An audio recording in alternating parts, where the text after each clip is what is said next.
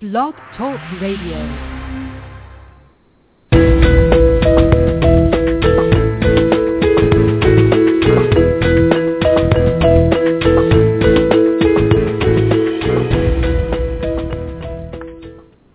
Welcome to today's episode of M-Patient Myeloma Radio, a show that connects patients with myeloma researchers.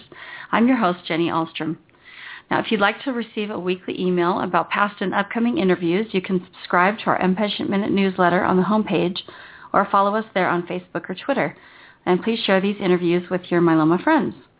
We have a new site called myelomacrowd.org. That's the first all-inclusive site for myeloma, and we invite you to contribute to the site.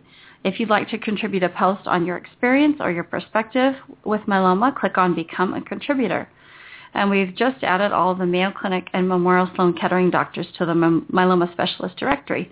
So take a look at that growing directory. Now today we are very fortunate to have with us Dr. Stephen Harding of the Binding Site Group in the UK. Now most myeloma patients know they have either kappa or lambda myeloma, and this is detected with the Freelite test from the Binding Site Group. But testing the heavy part of the chain also may give us more information and may be very important in detecting minimal residual disease. Several patients requested this interview because we focused on the importance of diagnostic to, diagnostics to get more personalized care. So Dr. Harding, welcome and thank you very much for joining us on the show. Uh, thank you very much, Jenny. It's a real pleasure to be here. Well, let me introduce you for a bit. Um, Dr. Stephen Harding is the research director of the Binding Site Group. Dr. Harding spent the majority of his professional career developing monoclonal and polyclonal antibodies. These antibodies have been used in immunotherapies and immunodiagnostics. Dr. Harding is passionate about proteins and assay development and has been instrumental in the launch of the Hevylite, this new IVD assay for the quantification of Ig kappa and Ig lambda serum immunoglobulins. In addition, Dr. Harding has been instrumental in launching approximately 20 other assays. Currently, he runs a team of 60 R&D scientists and a regulatory affairs department with keen interest in 510K FDA submissions. Dr. Harding has contributed to many articles in peer-reviewed journals and tens of published abstracts. So thank you again for joining us. Um, maybe we should start with just a little bit of background and history on your current role with the binding site. Sure. So I joined the binding site in uh, 2006 and my main responsibility was to organize the early clinical trials looking at the efficacy and the utility of Freelite. After around about uh, six months, I was then given the opportunity to start to develop an entirely new assay, the Hevylite assay, and I developed that from 2007 Um, until launch. And, the assay has just received FDA approval both for IgG Hevylite, IgA Hevylite, and IgM Hevylite. In 2011, I became the Director of Research and Development, and that role gives me the opportunity to liaise with myeloma physicians and myeloma experts and meet myeloma patients worldwide. And I'm delighted to be able to have the opportunity to share with you our thoughts on the Freelite assay and on the Hevylite assay. Can you tell us about the Freelite assay when that um, was developed?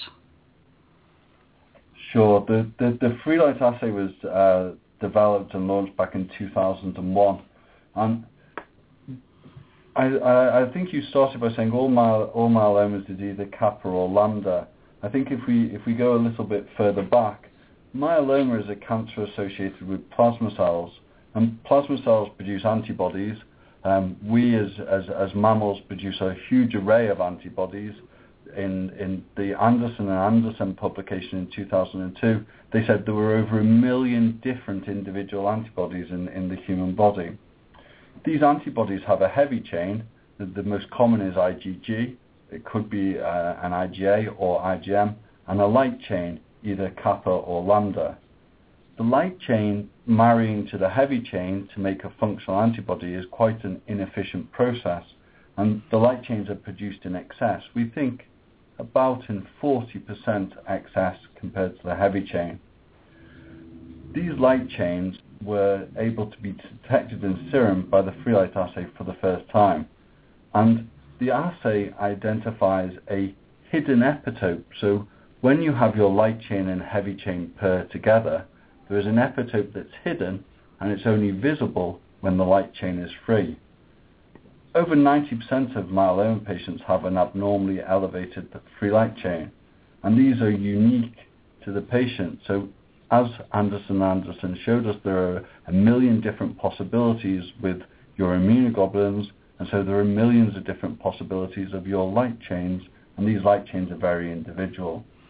The Freelite assay uses a polyclonal antibody technology, which is the only method that allows recognition of all of these unique molecules.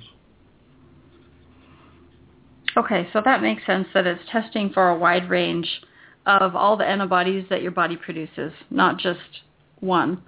And we'll we'll talk a little bit about the monoclonal versus polyclonal, I think, a little bit later. Um, can you give us a little bit of history before we get started into the details about the mission and goals of the binding site? So the Binding Site is committed to improving patient lives worldwide, and the way we do that is through a process of education, collaboration, and innovation. It's been my real pleasure to have worked with organizations in, in, in the US such as Mayo Clinic, Arkansas, Dana-Farber, Sloan Kettering, the NIH, and support clinical studies which look into the utility of our assays. I think as a soundbite, we may think about it in, in this sort of terms. Individuals may beat cancer, which is which is absolutely amazing, but we believe together collaborations between scientists, clinicians, laboratorians, and patients will actually conquer it, and that's what gets me out of bed at 5:30 each morning. Okay, thank you. And can you also share a little bit about your personal background? we talked a little bit before the show started, but I think others would be interested as well. Sure. So I, am a biochemist by trade, and, and if during the course of our interview I start talking uh, in too mm-hmm. technical terms, please feel free to interrupt. Um, I started my career making antibodies to the heat shock proteins, which are stress proteins, known to be elevated in, in several different uh, diseases. And indeed, HSP90 has been, or an anti uh, a treatment uh, targeting HSP90 has been uh, evaluated in myeloma for some time. I then moved to the University of Leicester um, to study a postdoc looking at signaling pathways, and again, I, I, I was making antibodies against P38 and, and JNK kinase signaling proteins. I then moved into biotechnology. I started making antibodies that were specific for different carbohydrate moieties on colorectal cancers. And these antibodies were used in therapeutics. And the company that I was working for at that time sold the antibodies to a larger company, and I had the opportunity to join Binding Site. My career has really been spent in and around the association of proteins and antibodies and how they can be used either as therapeutics or as diagnostics. Well, I would think with the really recent push in antibodies that you would be very excited right now. Absolutely. Seems, I think that the... Yeah. Sorry. No, it seems like the monoclonal antibodies are just beginning to become more popular and more exciting. Absolutely. I think in, in the setting of myeloma, the daratumumab and elotuzumab um, really the early work uh, that has been done the, with these monoclonals looks very exciting. I've been fortunate to be able to attend meetings where clinicians have discussed these advances. Um, monoclonal antibody therapeutics, or the idea behind monoclonal antibody therapeutics, is not new. Me- back in the 1980s, we, we spoke about a magic bullet approach, and antibodies have uh, radioactivity or other chemotherapies bound to them.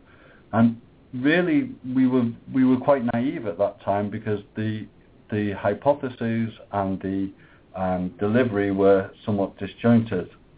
We are now much better at identifying the monoclonal antibody targets, and this can be seen with the um, anti-CD38 target the, with daratumumab, of course.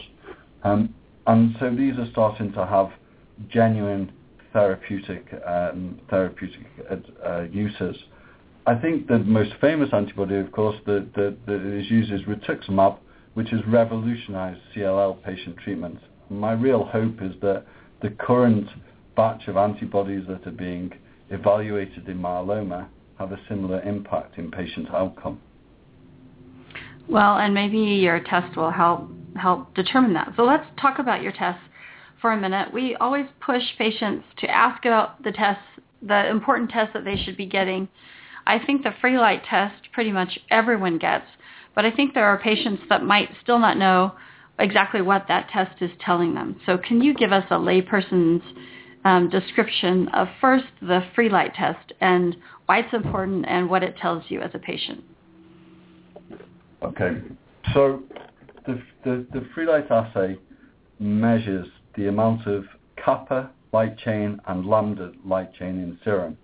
And as we were discussing earlier, these light chains form part of your immunoglobulin molecule but are produced in excess. The light chain assay was revolutionary because for the first time it allowed us to quantify what a normal kappa and lambda light chain component looked like in uh, healthy human um, in in healthy human serum. And looking at that, and this was work with the Mayo Clinic, we were able to develop a normal range for kappa and for lambda, and a normal ratio of kappa to lambda, which allowed us to then evaluate whether there was an abnormal production. And of course, before you can know what abnormal is, we have to have a very well described normal range, uh, normal population. That was completed by uh, Professor Jerry Katzman on 282 normal human sera. They then evaluated the test in disease states, and the first disease that was looked at was non-secretory myeloma. This was work by Professor Mark Drayson from the MRC, and he showed that in a disease that had previously been thought to be, be producing no monoclonal proteins, the Freelite assay allowed the detection of monoclonal proteins because of the disturbance in the kappa to lambda ratio. The assay was um, was then evaluated in AL amyloidosis, and in fact, it was in AL amyloidosis that it was it received its first international guidelines, and that was back in 2005 with a consensus opinion for AL amyloidosis being published by Jerry, uh, sorry, by Morie Gertz. I think that the real sensitivity of the assay is in being able to distinguish disease from normal. And the reason why this was not possible before is because previously the monoclonal light chains had only been able to be detected in urine.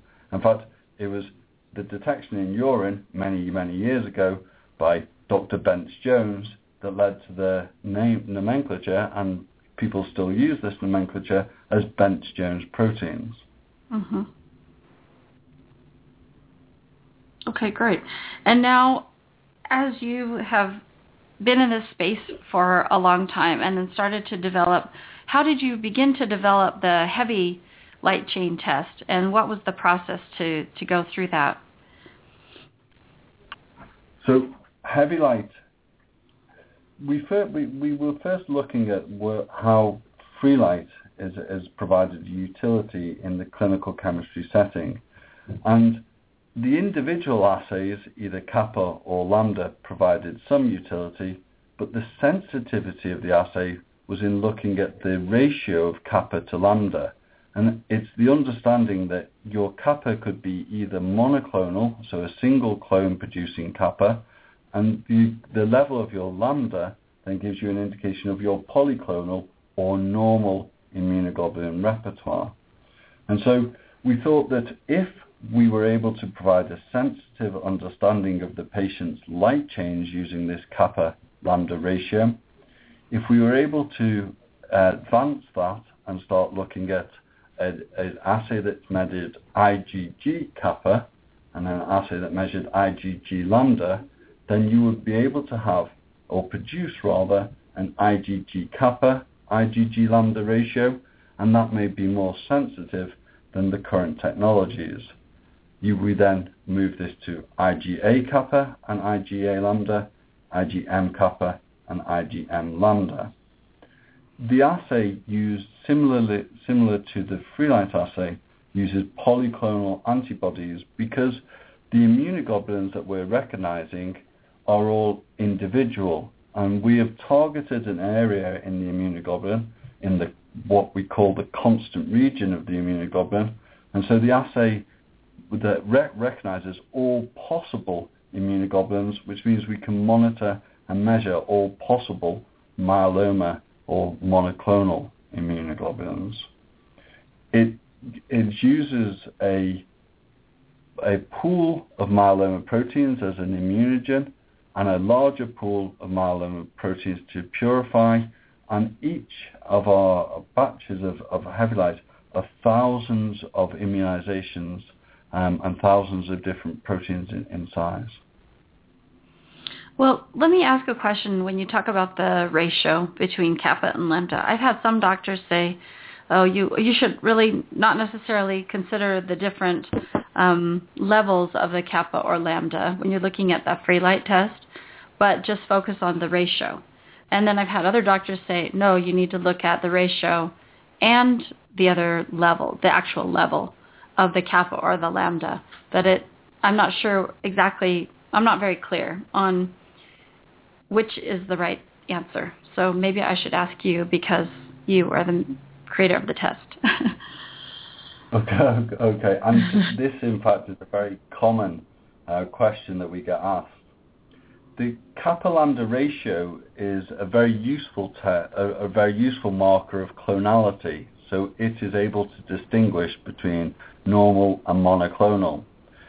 It, in, in the setting of a screening tool, one would use an abnormal kappa lambda ratio to identify a patient with perhaps monoclonal process. In monitoring the patients, you would look to use either the involved, i.e. the clonally produced kappa or lambda, or a difference between the involved and the uninvolved. So you would use the absolute measurements. Somewhat confusingly, as the patient has a very, very good response and has a complete response, we then go back to looking at the kappa lambda ratio in order to assign what is called a stringent complete response. So I'm afraid the answer is we use the ratio at presentation and at maximum response, and to monitor the patient, you use the monoclonally produced light chain. Oh, well, that makes sense. So the answer is they're both right. yeah, absolutely. It, it's it's a the sensitivity of just using the kappa or just using the lambda without the ratio would would be limited. It would still be a very useful test, but it would be it would, it would be much more limited. And the ratio is really an exquisite tool at identifying monoclonal processes at presentation. Indeed, the work by Jerry Katzman and Mayo Clinic suggests the algorithm of Freelite, looking at an abnormal ratio, and serum protein electrophoresis is the most cost-effective algorithm for identifying all monoclonal gammopathies. So the Freelite, when you talk about minimal residual disease, and I know we'll go on to talk about that later in the show, but just to address it a little bit, um, the Freelite test would be pretty instrumental then in monitoring min- minimal residual disease if you if the ratio you're talking about is um, how well you've responded basically. Is that correct? Uh, absolutely. Uh, absolutely. The international myeloma working group have identified that the free light chain ratio alongside flow cytometry at maximum response can be used to assign stringent complete response. And this is a, a, a greater depth of response than just looking at immunofixation negativity, which was the standard assessment of complete response. Earlier this year, Kapoor from the Mayo Clinic published that the achievement of a stringent complete response was associated with a superior outcome compared to standard immunofixation response. The, Okay. International, the, the International Myeloma Foundation have got a Cure Myeloma initiative, the Black Swan Research Initiative, and they have included both Freelite and Hevylite as markers of response alongside flow cytometry, PET, etc., um, and, and as markers of the depth of response. And there have been other, there have been several publications at ASH, at uh, the European Hematology Association meetings, which have been, which have shown that the depth of response measured by Freelite and Hevylite may be superior to standard serum electrophoresis responses. Hmm. Okay. Well, that's good to know. So let's talk a little bit more about the new test. Um, I'm not sure that I still understand exactly how it works or what it tests for and what it tells us. So can you go into a little more depth about that test? Okay, so each individual component of the Hevylite assay identifies a intact immunoglobulin, a heavy chain, and its light chain partner. So Mhm. in myeloma terms, you may have heard patients say that they have an IgG kappa myeloma. And this is because they have a, an IgG heavy chain and a kappa light chain. The assay quantifies the IgG kappa and a second assay will quantify the IgG lambda. And so you are able to get a specific IgG kappa IgG lambda ratio. Why this may be important is we were talking earlier about the light chain ratio being a very sensitive marker at, at, uh, of, of um, disease at diagnosis and a very sensitive marker at complete response because it gives you an indication of both the production of the monoclonal immunoglobulin, the diseased uh, disease state immunoglobulin, and also the normal polyclonal immunoglobulin. And the heavy light chain assay builds on that relationship. Where it may be used is that monitoring patients with myeloma can be very difficult for labo- laboratorians. And this is because current assays, such as serum electrophoresis, can be interfered with by other proteins. The, the IgA monoclonal protein migrates into a position where there are numerous other serum proteins, and this can make life very difficult for the laboratorian. We call it co-migration, and it can occur in between 50, uh, 30 to 50% of all IgA monoclonal proteins. In addition, the monoclonal proteins may be very diffuse and difficult to identify, and so we know that the changes in monoclonal protein load give the physician a really great insight into whether the patient is responding to treatment or not. If we are not accurate in our quantification of those changes, then we may either have an underestimation or an overestimation of response. Mm. The Hevylite assay, it does not have the same interference and so gives a very accurate measure of the monoclonal protein load. Okay, so it's determining response levels again at a deeper level. So if the ratio is important, and I know there are a variety of combinations, so you can have IgG uh, kappa or lambda, or you can have IgA kappa or lambda, or you can have IgM. So there are, you know, I don't know how many that totals, but there are like eight to ten combinations that you can have, right?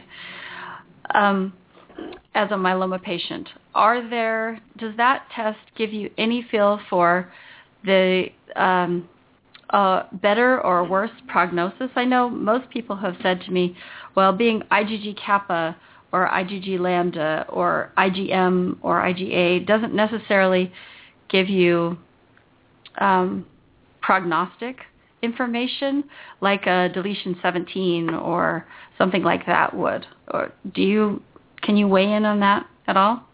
Does it or is Um, that accurate? Absolutely. So having an isotype which is either an IgG kappa or an IgA lambda is not associated with an adverse outcome. So the intact immunoglobulin isotype is not associated with the, an adverse outcome. Having an abnormal Freelite is is associated with an, ab, an adverse outcome, and this was work from the MRC. Mm-hmm.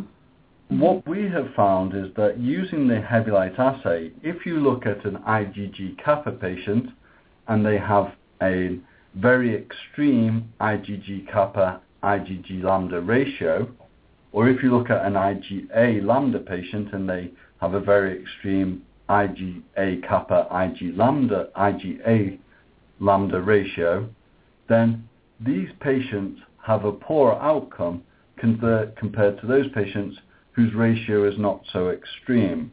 And so whilst the absolute isotype doesn't predict outcome, the relationship between the tumor-produced immunoglobulin and the polyclonal normal, normally produced immunoglobulins is actually highly predictive.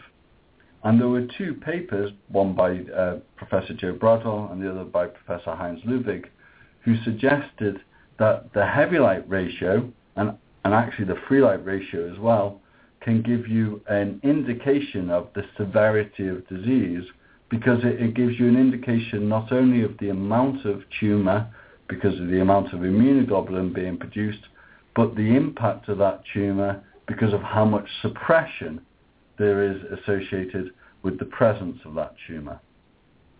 So deletion 17p and, and translocation 414 absolutely adverse risk markers. Isotype, IgG kappa, IgA kappa, IgG lambda isn't associated or doesn't uh, prognosticate in these patients, but understanding the relationship between the monoclonal protein and its polyclonal counterpart, that's highly informative. Okay, so if I had to restate what you just said in lay patient terms, I could say that these tests are trying to determine how much tumor is being produced and what it's crowding out because of how much tumor it's producing. Is that correct? Is that how you would Ab- state absolutely. it? Or okay. And I, you can add I, to that. I, sure. it's not it's not just in how much tumor or whether the tumor is crowding out rather some tumours might produce quite a small amount of, of monoclonal protein, but have a very big effect on the on the polyclonal, the normal immune system. And so we do, we don't understand the relationship between the tumour and its impact on immunopoiesis. And, actually, if we were to work backwards into monoclonal gammopathy of undetermined significance, actually in in in, in MOGUS patients, in, in, in MGUS patients, uh, comparatively few have immunopoiesis. But those patients that do have immunopoiesis and those patients that have immunopoiesis measured by the Hevylite assay have an increased tendency to transform into myeloma. So the, the tumor can have an impact irrespective of its bulk. And that's something that's very new and exciting about this the, the Hevylite assay because it's giving us a, a hitherto hidden insight into the biology of monoclonal clones. Okay, that makes more sense. So when you talk about minimal residual disease, and um, we've heard that term a lot, but I think a lot of patients may not completely understand the importance of it or why it matters. So can you kind of give us a, your take on um, why minimal residual disease is so important? Okay, so if we were to go back into the uh, in, into the history books, a complete response in in myeloma was a greater than 70% reduction of the of the monoclonal protein. And then as we became as we have improved tests in the immunofixation um, electrophoresis test, then we can start to say that uh, a, a response is a, a, a, clearance of the monoclonal protein by immunofixation. An, inc- an increased sensitivity in the ability to detect for the tumor would then be the Freelite assay, and then we say, actually, the, a better response than just having a negative immunofixation is by having a normal free light chain ratio.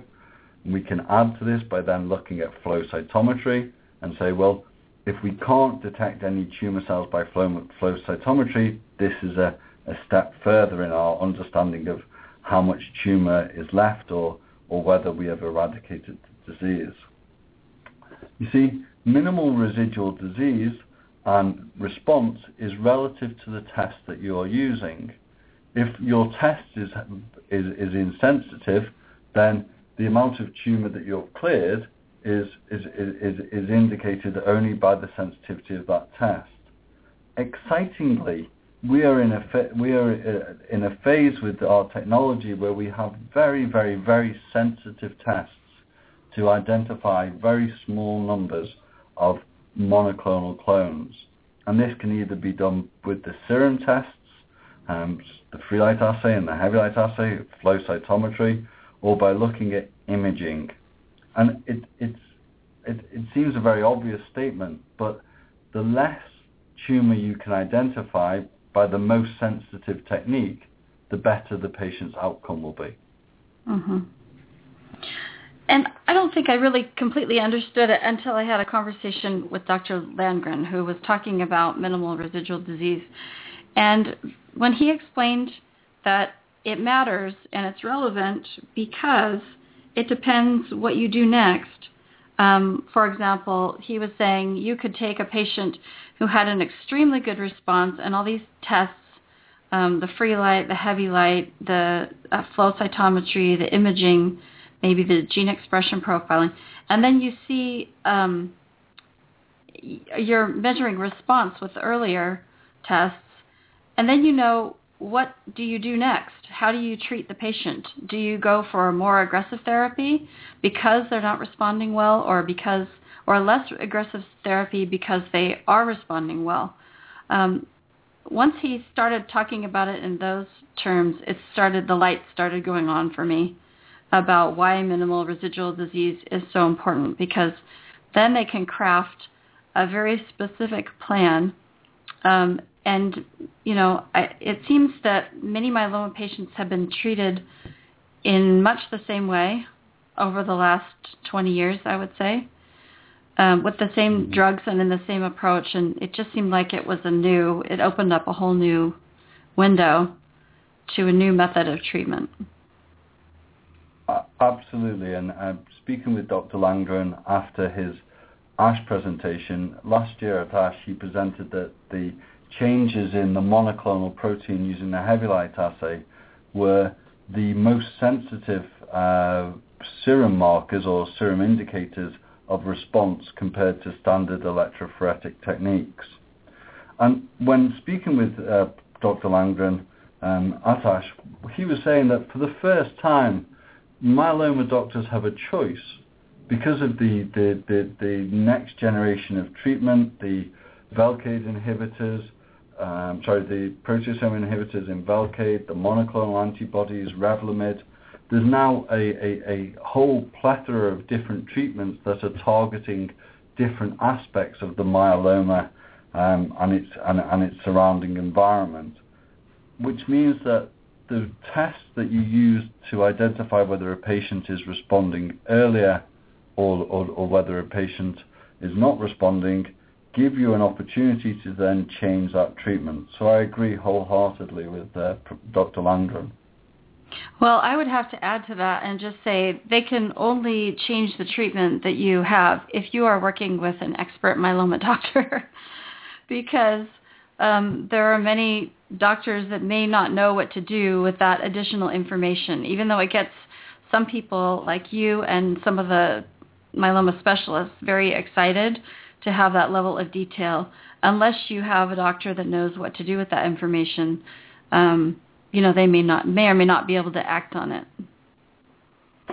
Uh, I think so. one of the, um, the the commitments from the International Myeloma Working Group is to provide guidance to all doctors on how to use tests um, and how to assess uh, minimal residual disease and the opportunities around therapy. And they provide consensus opinions and publish these on a routine basis. Yeah, and I know they just had their latest um, meeting in Milan, Italy, which was very helpful. So about this test, how get, now that it was FDA approved, um, where is it available? Um, how would a patient access it? Is it being used regularly in the clinic, or how how does a patient know if they've had this test or ask for this test? So the I believe that in the USA, Mayo Clinic are um, using the test, um, and I think uh, LabCorp are about to start to use the test. Um, there are numerous sites that have been evaluating the tests, including the NIH and the sites we mentioned earlier. Because the assays were only recently FDA approved, it's not available in all fa- facilities. But I think part of the the, the um, improvements or part of the um, improvements in, in patient understanding is that patients and physicians should be able to discuss the merits of how their protein is assessed and then identify the laboratories to run the test. In Europe, the test is used in Germany and in the UK um, and, and, and, in sites in France and Italy. How and do you how, know whether it's... Mm-hmm. No, go ahead. Go ahead. Well, I think it's about whether the laboratory and the physician have the discussion on how they want to monitor the patients as to whether you would know the Hevylite or the Freelite assay had been used. And if if you're measuring the presence of a tumor burden or the amount of tumor burden, I would think you would need to use the test multiple times at different stages in your therapy. Is that true? Well, every clinical study and physician has their own protocol. And of course, patients and physicians should discuss how often they should be monitored during the course of their treatment. Um, essentially, every time a patient is monitored, the Hevylite or the Freelite assay could be used in the same way one might order electrophoresis or immunofixation. Mm-hmm. Um, but it's all it's very dependent on whether there is a, a clinical trial protocol or whether the pa- or how the patient and the physician are discussing the approach to their monitoring. And just to put it in perspective, because you've already given us uh, kind of the purpose of it, but if you give it in perspective with the other tests, like um, the, some of the gene expression profiling, you're, the, these might be done once, and if you are monitoring, you know, let's say you've gone through your course of therapy, you'd want to want to monitor it beforehand and after. So it just seems to me, just from listening to you, that it might be something you would want to ask your doctor about regularly. Now, how um, is this an expensive test to request, or and do you know if insurance um, pays for this test? Cur- currently, I don't think that we have uh, reimbursement. I um, I'm not entirely sure. The cost of the test, I'm afraid I'm a, a, I am the director of R&D, so I don't actually mm-hmm. know in different countries how much the test would cost. But this is a comparatively cheap test compared to, for instance, um, gene profiling, which is thousands of dollars. This is certainly um, not in thousands of dollars um, is in, in, is in you know a ten dollar test, for instance, although um, that's a you know a, a very loose figure. Um, mm-hmm. With respect to frequency, myeloma patients' disease is monitored by by um, blood tests on a routine basis, and the way patients' responses are assigned is by changes in these blood tests. And th- this is the International Myeloma Working Group's response assignment. So if one had a very good partial response, that would be a, a, a greater than 90% reduction in the monoclonal protein as measured by serum protein electrophoresis from presentation to the point of evaluation. The Hevylite test can be used in exactly the same way, and there was recently a publication in the um, at the IFCC that showed that changes in the Hevylite value could be used as in exactly the same way as changes in the monoclonal protein measured by serum protein electrophoresis. So it's a very easily easy to use test, and because it doesn't require uh, bone marrow aspirates or, prolonged imaging, um, it's a simple blood draw. It's actually quite an accessible test too, um, in the same way that the Freelite assay is, is a very accessible test. Okay, great. And you mentioned you began this test just testing the IgG, which is the most common type of heavy chain, but now that it's available for IgA and IgM, or is it just IgG for now? Um, we have FDA approval for IgG, IgA, and IgM. The FDA approval for IgG and IgA is actually it's it's a test that's approved to monitor myeloma patients, so to monitor the changes in monoclonal protein in myeloma patients. The IgM test is approved only to measure the protein, and that that is because we have at the binding site uh, done substantial uh, clinical studies to compare the utility of the IgG and IgA assays in monitoring myeloma patients compared to standard tests. And we are very pleased that the FDA agreed that this assay provided a sensitive tool for monitoring. Okay. Great. Now, with your expertise on um, polyclonal antibodies, that's your background, and monoclonal antibodies, can you give us your opinion about these newer options? You mentioned it at the beginning, like daratumumab and elotuzumab in myeloma. Um, can you tell us where you see that future heading, and have there ever been any polyclonal antibodies developed which are targeting multiple antibodies? I know they're starting with monoclonal, which is a single, but um, yep. do you do you see it ever being so, expanded? So perhaps it's it might be worthwhile explaining to um, the listeners what the difference between a polyclonal and monoclonal antibody is, and then to explain why therapeutically we choose monoclonal antibodies, but in in vitro diagnostics we genuinely choose polyclonal antibodies. That'd be great. So, so polyclonal antibodies are mixtures of antibodies that eat, that that um, recognize different epitopes we started the discussion. We started today by by discussing um, plasma cells, and plasma cells produce antibodies, and, and we as human beings, uh, we produce thousands and uh, tens of thousands and hundreds of thousands of different antibodies against bacteria, and each of these antibodies recognize a different epitope, and that's called poly, which means many, clonal, many different clones, many different antibodies recognizing many different epitopes. A monoclonal antibody is where we isolate a single clone and we remove it from the rest of the, the, the clones and we, we immortalize it in a process in a hybridization process and then that plasma cell becomes an immortal plasma cell but it only ever produces a single antibody. Now historically polyclonal antibodies um, were used in diagnostic tests because in a, in the diagnostic test you want your diag- diagnostic test to recognize as many different patients as possible.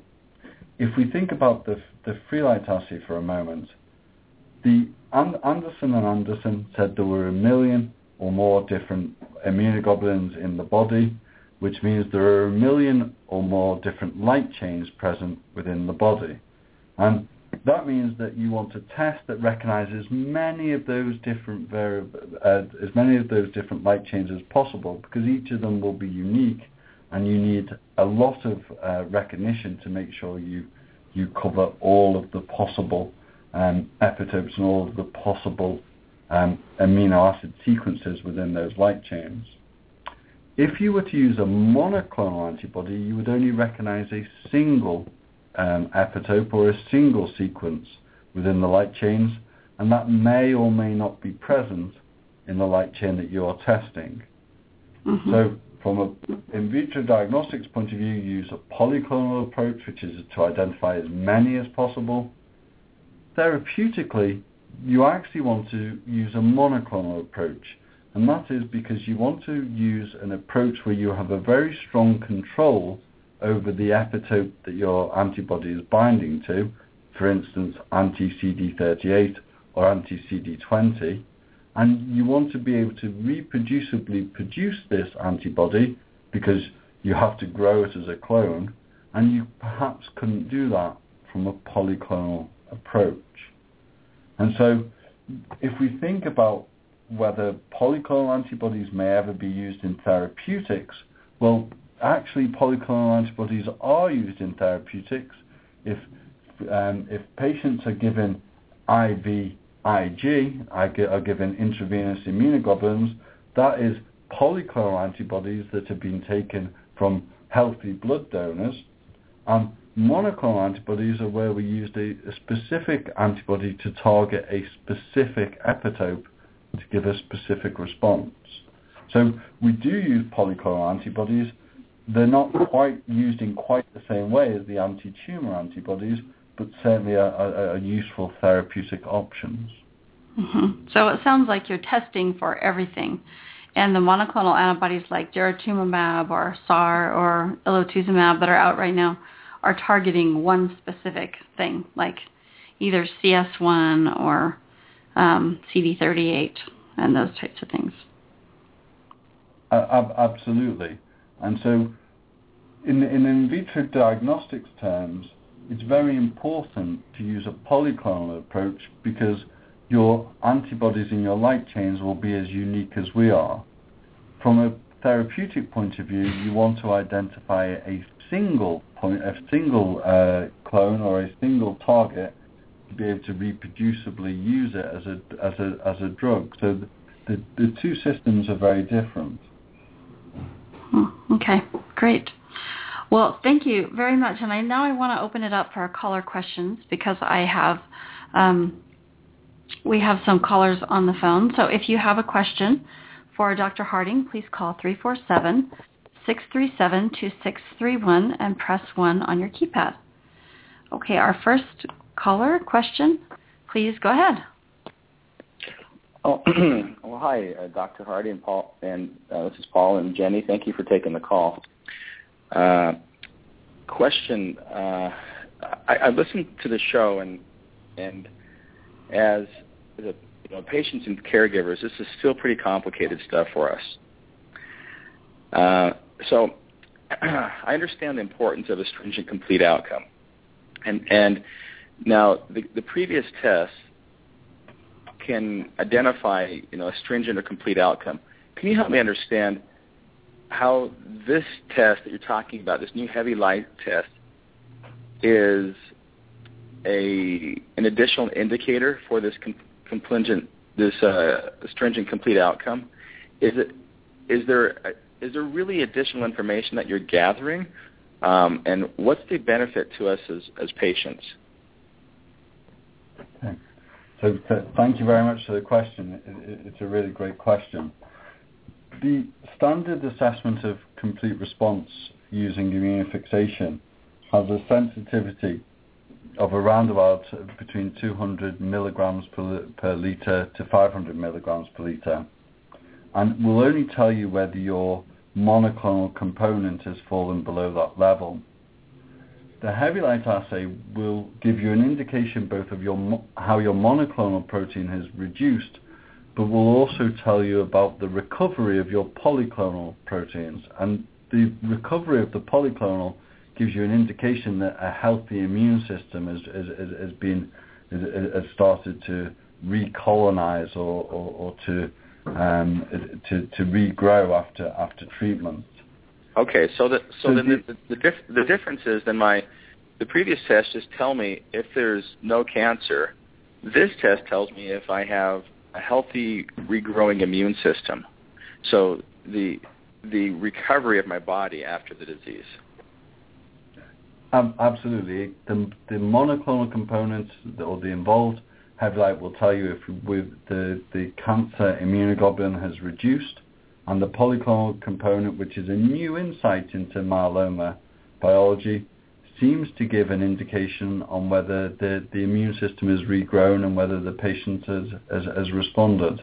Um, now, it, it's worth pointing out there have been publications which support uh, this hypothesis, but this is not um, yet been, been, been shown or um, been, indica- uh, been included in any clinical study. Um, and so it's, it, it's very much a, a, a experimental observation. But as you know, as a patient wanting to get as much information about our disease, you know, this is helpful. Does this give me some kind of a an indication of how my cancer is trending? So if I can look at, does this tell me, you know, the does this tell me that I am, I am uh, have a, Uh, what's the hope here? I know I know you can't say what it is, but is the hope that it's showing me that I am not only in remission, but then my body is heading towards back towards a normal state, or what am I hoping to figure out at the end of the day on, on this test? So the the Black Swan Research Initiative has is used Freelite and, and or has included Freelite and Hevylite alongside standard uh, standard assessments of response because we believe it a whole battery of tests that will help us understand the complexities of myeloma. And myeloma is a, a hugely complex disease. I think what you're hoping to see is that, in very simplistic terms, one would anticipate if you have a normal kappa lambda ratio by Freelite and a normal kappa lambda ratio and IgG kappa, IgG lambda ratio, IgA kappa, IgA lambda ratio, etc., then that gives you an indication that your body has returned to, a, as you say, a more normal state. And we're still involved in the experimental clinical studies to prove those hypotheses. Um, but that's certainly what we're looking for. We're looking to see whether the test adds value in giving an indication both of the reduction in the, the tumor load by the, the monoclonal protein reduction and also in the immunological recovery by looking at the polyclonal um, immu- immunoglobulin elevation. Uh, is there a, is this is this part of an ongoing medical trial that patients can participate in, or is the trial um, already completed and, and, and, approved by the FDA? It's an in vitro diagnostic test, so you, we, don't have the sort of trials that you're you're talking um, about in the same way that you have a drug trial where you can enroll. But there are a number of uh, clinical studies in, in sites around the US and Europe which are evaluating the test, um, and a number of sites that are evaluating the test, including um, Mayo Clinic, um, NIH, Dana-Farber, etc. Um, I think if you were to uh, contact the binding site um, office in San Diego, they may be able to help direct you to where somebody is able to to, uh, to have this test run over in the United States. The okay, FDA that, was, have that looked. Was, that was my last question, but go go ahead. Well, the FDA have looked at the data that Binding Site submitted, which compared the use of the, the Hevylite assay to standard um, methods of monitoring patients and their approval is that they found that the assay had been proved to be substantially equivalent to the standard method, which is why we received our 510k approval. Okay. My last my last question is, uh, as a as a patient, help me understand how do I talk to my doctor about getting this test? Will my doctor be okay with that? Uh, as, as a as a, as a biochemist and um, as somebody not over in the United States, all I would suggest is that you could talk to your doctor about the method that he is using to monitor the monoclonal protein or your monoclonal immunoglobulin. And then there are publications um, that have been presented at ASH and in Leukemia Journal alongside um, educational material from the binding site in San Diego, which could then be used to share and discuss with it, with your physician. Jenny, can you provide those links to us so we could use those with our doctors? Oh, sure. I'd be happy to. I'll include it as part of the show transcript. All right. Thank you. Hey, hey, uh, thank you, Jenny, and and also thank you, Dr. Harding. I appreciate your taking the time with us and asking dumb questions. they, they, were, they, they were very good. They were very good questions. Thanks very much. Thank you. Okay, great. Thank you for your question. Our next question caller is at 936757. Please go ahead with your question. Hi, Jenny. Um, hi, Dr. Harding. It's a pleasure to speak to you. This is Dana Holmes, and Hi, Dana. um, I have a question for you, or two actually. Um, I, I heard that you you noted that those with immunoparesis have the increased tendency to progression. I'm smoldering multiple myeloma, and I have some immunoparesis that I know of from the immunoglobulin, uh, quantitative immunoglobulin uh, tests that are done on me in my IgA. I'm IgG kappa. And I'm presuming that my um, IgG is equally suppressed because that's where my monoclonal protein is found. Um, so I would imagine this type of test would be very valuable for me to establish my risk to progression. And um, I realize that some centers are currently using it in the U.S., as you noted, um, but I'm wondering if many of the clinicians are still looking at it at this point as more of an investigational tool and not yet ready for general use. Is could that be a potential reason why we're not seeing it being um, moved into the clinic for everyday use at this point, particularly for someone in my situation? Hi, uh, well, th- thank you very much for your question, and it's a pleasure to talk to you. I know we've exchanged some uh, tweets. Yes, um, yes, we those- have, Dr. Harding. Yes, thank you so much for that. Um, so you're right. The, the assay is only recently launched in the US um, from FDA approval, and so it's still very much in the um, the experimental phase or the investigational phase. Although I think that the work that's been that's come out of Mayo Clinic and out of the NIH is is, is showing a genuine utility. There has been no studies um, looking at smoldering myeloma with with Hevylite. Um, although I'm sure you know that the Freelite assay is very important in smoldering myeloma as a, as a marker of progression, and, Mhm. and certainly ratios above 100 are are, are considered to be um, very informative. Um, so, the, the, unfortunately, I don't think there's enough evidence or enough um, work that's been done in smouldering to understand whether the assay has a utility in that specific uh, indication or not. What we do know is that in the setting of monoclonal gammopathy, the level of suppression that uh, was evident, it was a marker of transformation into myeloma. And we do know in myeloma the level of suppression is a, is a, is a indication of the severity of the disease. Um, what what I think we should do, and, and, and this is something that I'm certainly pleased to do from Binding Site, is to see whether we can identify trials of smoldering myeloma patients or uh, physicians who have a number of smoldering myeloma patients in order to start that experimental work. I would um, welcome your support of that within the myeloma community because quite frankly I, I think and I see it as a very important test. And I would love as a smoldering patient to be able to um, be able to access that. So whether it be done in, in, a, in a trial or otherwise. Um, so I would welcome that and I'll keep my eyes open certainly for your tweets about it. Um, I have another question concerning immunoparesis. If you have that at the start of treatment can you eventually see immune reconstitution to normal levels after treatment, or is once the immune system is, is suppressed, that's it? it? It really will never kind of bump back up, and, and you'll see normal levels of the immunoglobulins, of the normal polyclonal immunoglobulins. So in, in looking at the Hevylite data that we've evaluated so far and in publications from Professor Heinz Ludwig from um, the Wilhelmina Hospital in Vienna, almost all, uh, well, a large majority of myeloma patients present with um, some degree of, immunosuppression uh, using the Hevylite assay.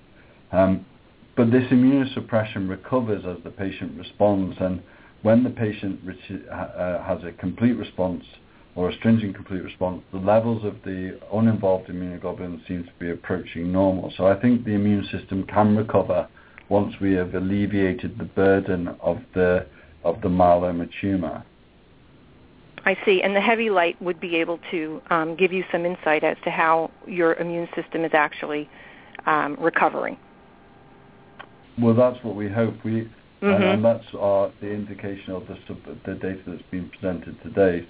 Um, Binding Site has got a, a, strong commitment into understanding and, and supporting um, patients with monoclonal gammopathy and trying to find out the best possible um, tests in order to evaluate the disease.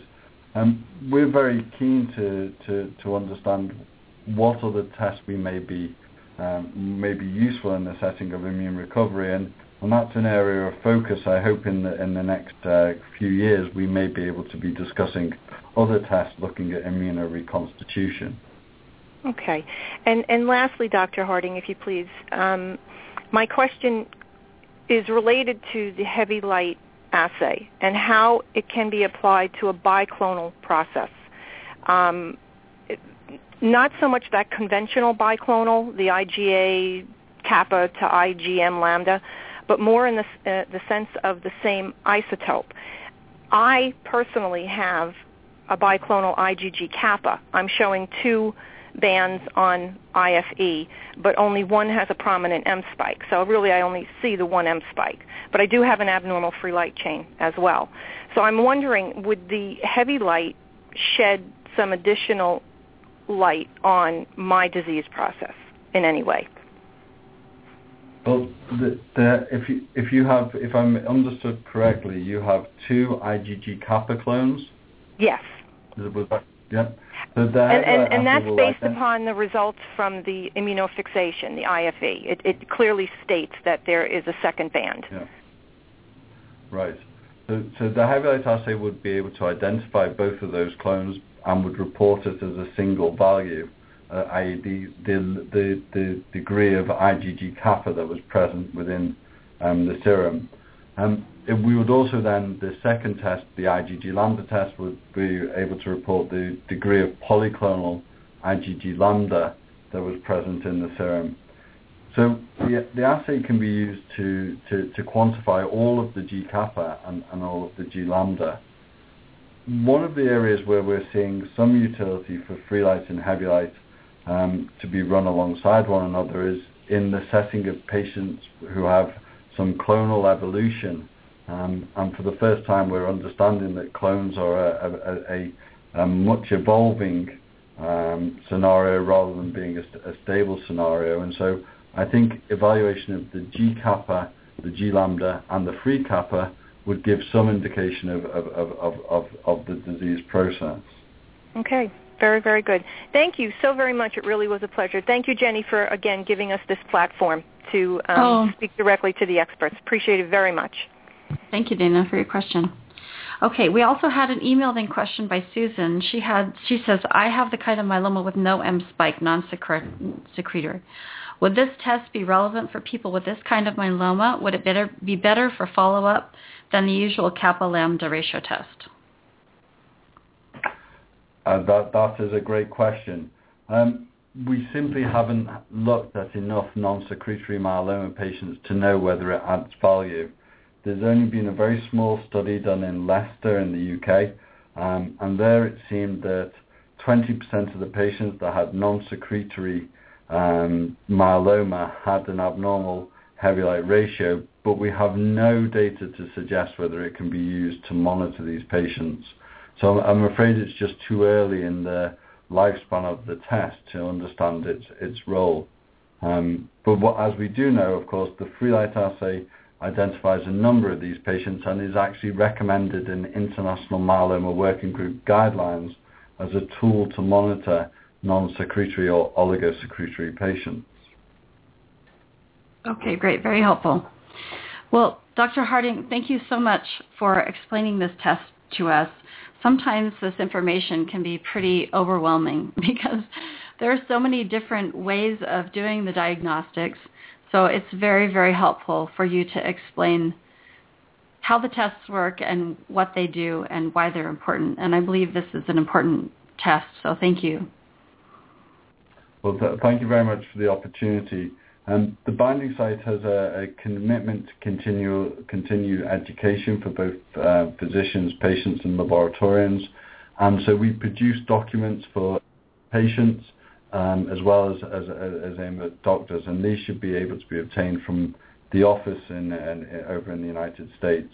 We appreciate how difficult this is and, and, and, and hopefully they provide some use for the patients.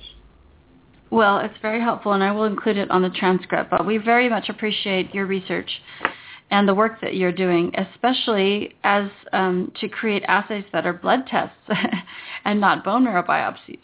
It's it's very helpful to us. So we are gr- very very grateful for your time today. Thank you so much. Thank you very much. Thank you for listening to another episode of Innovation in Myeloma. Join us next week for our next M-Patient Radio interview as we learn more about how we as patients can help drive to a cure for myeloma by joining clinical trials.